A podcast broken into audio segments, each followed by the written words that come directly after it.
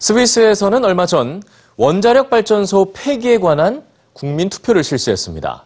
그 결과 스위스 국민 58.2%가 원전 폐지에 찬성했습니다.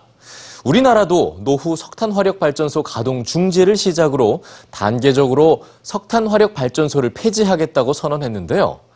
100% 신재생 에너지라는 목표를 향해 나아가고 있는 세계. 결코 불가능한 목표가 아니라는 걸 증명하는 도시들이 속속 등장하고 있습니다. 오늘의 뉴스주입니다. 지난 4월 30일 독일이 새로운 기록을 세웠습니다.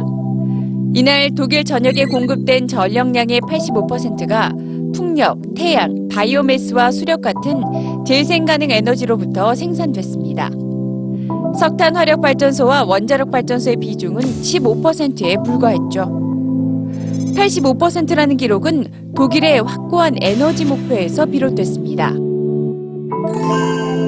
2011년 일본 후쿠시마 원전 사고 후 2022년까지 모든 원자력 발전소를 폐쇄하겠다고 선언한 독일은 그동안 재생에너지에 막대한 투자를 해왔습니다.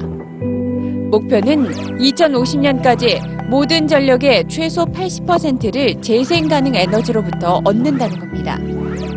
이미 독일 내엔 재생 가능 에너지만으로 전기 에너지를 100% 충당하는 지역이 등장하고 있습니다. 그리고 프랑크푸르트 미넨 같은 대도시들도 앞다퉈 100%라는 목표를 선언하고 있죠. 독일에서 세 번째로 큰 도시인 민회는 2025년까지 전력의 100%를 재생 가능 에너지로부터 얻는다는 계획입니다. 재생 가능 에너지는 선택이 아니라 필수로 자리매김하고 있습니다.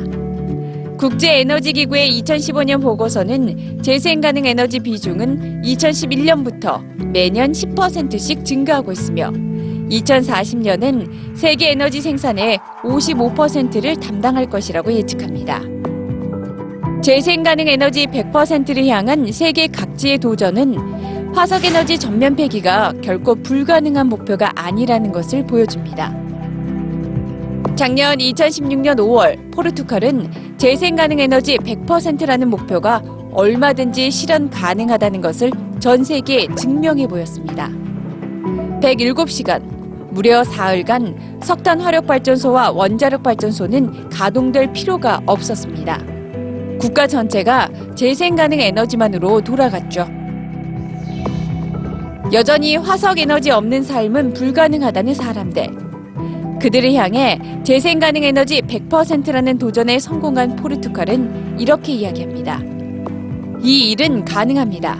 우리가 해냈기 때문입니다. 우리가 해냈다면 다른 나라에서도 할 수 있습니다. 그저 방법만 찾으면 되죠.